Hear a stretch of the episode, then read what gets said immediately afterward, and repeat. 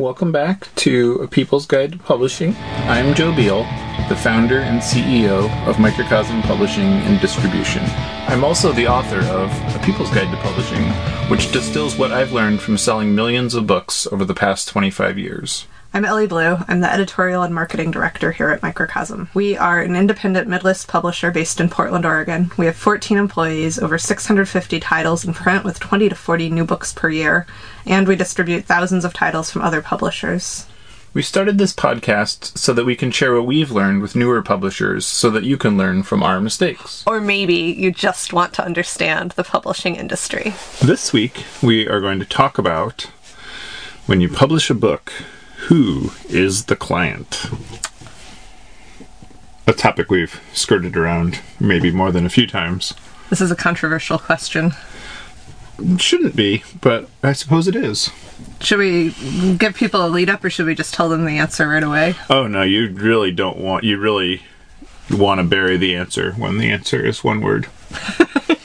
All right, well, who do various Who- people think is the client? Who could be the client? Who would be the client?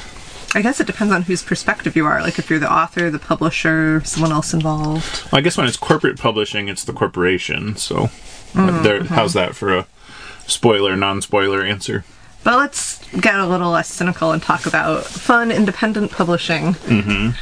So, I guess from my perspective, Uh oh, as don't give it away. Somebody who works for a publisher, it's very easy to fall into thinking, well, when I'm the editor, it's very easy to fall into thinking that the author is the client. Right. I mean, that tends to be the greatest misconception that we get from interns and um, sometimes from staff and, you know, From often from themselves. authors. Yeah. Is that like we are providing a service. And it confuses things that there are actually a lot of author services companies out there where the author is the client. Like they will bend over backwards to create the book that you envision even if that book is not going to sell that well. And just like thoroughly nonsensical.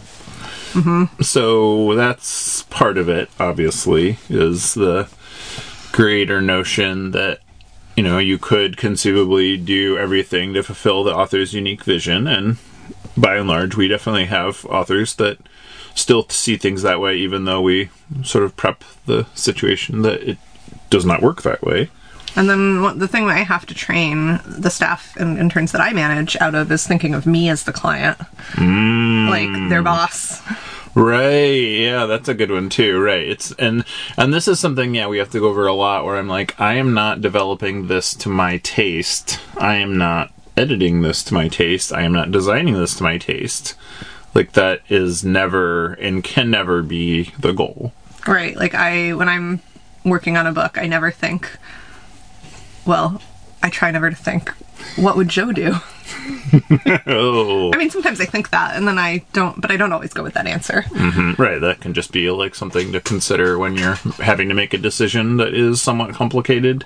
And I'm not like I'm never going to be like, well, it will really please Joe if we like turn this book about um, you know, culture in Cleveland to be 100% about punk music from the 90s in Cleveland.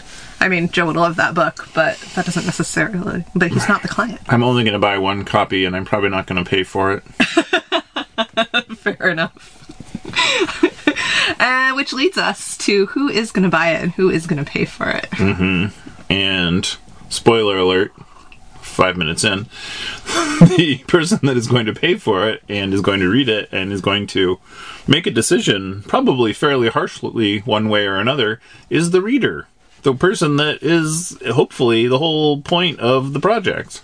That you are making something for them. You are not making something for the critics. You're not making something For like your mom who you're estranged from or your ex who you're trying to prove something to. And they're not your ex doesn't care.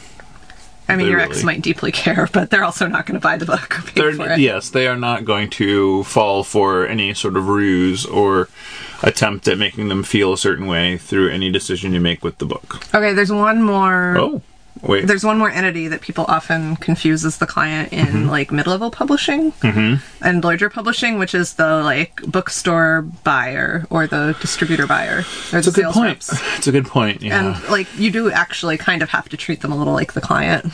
Right. And a lot of that is, I mean, a lot of publishers make them the king client rather than the intermediary client. And we do a lot of things like we jump through a lot of hoops that like we really are doing it for the middle people, not for the reader, like blurbs for instance. Mm-hmm. Or like often They service the reader too.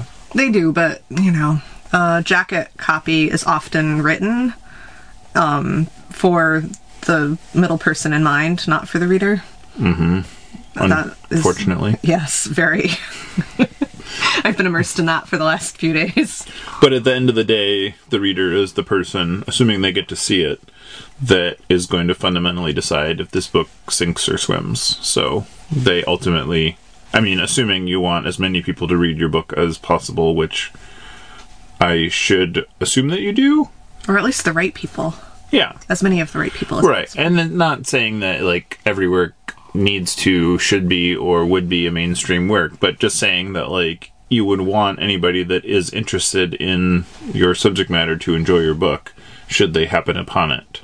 So, like editing, development, marketing, how the cover, the title, all of that, Mm-hmm.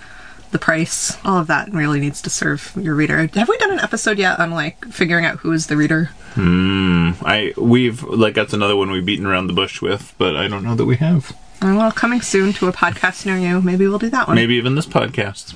Thanks for joining us once again. Please send your questions to podcast at microcosmpublishing.com so we can answer them on future episodes. And please give us five stars on iTunes and everywhere else that podcasts are reviewed.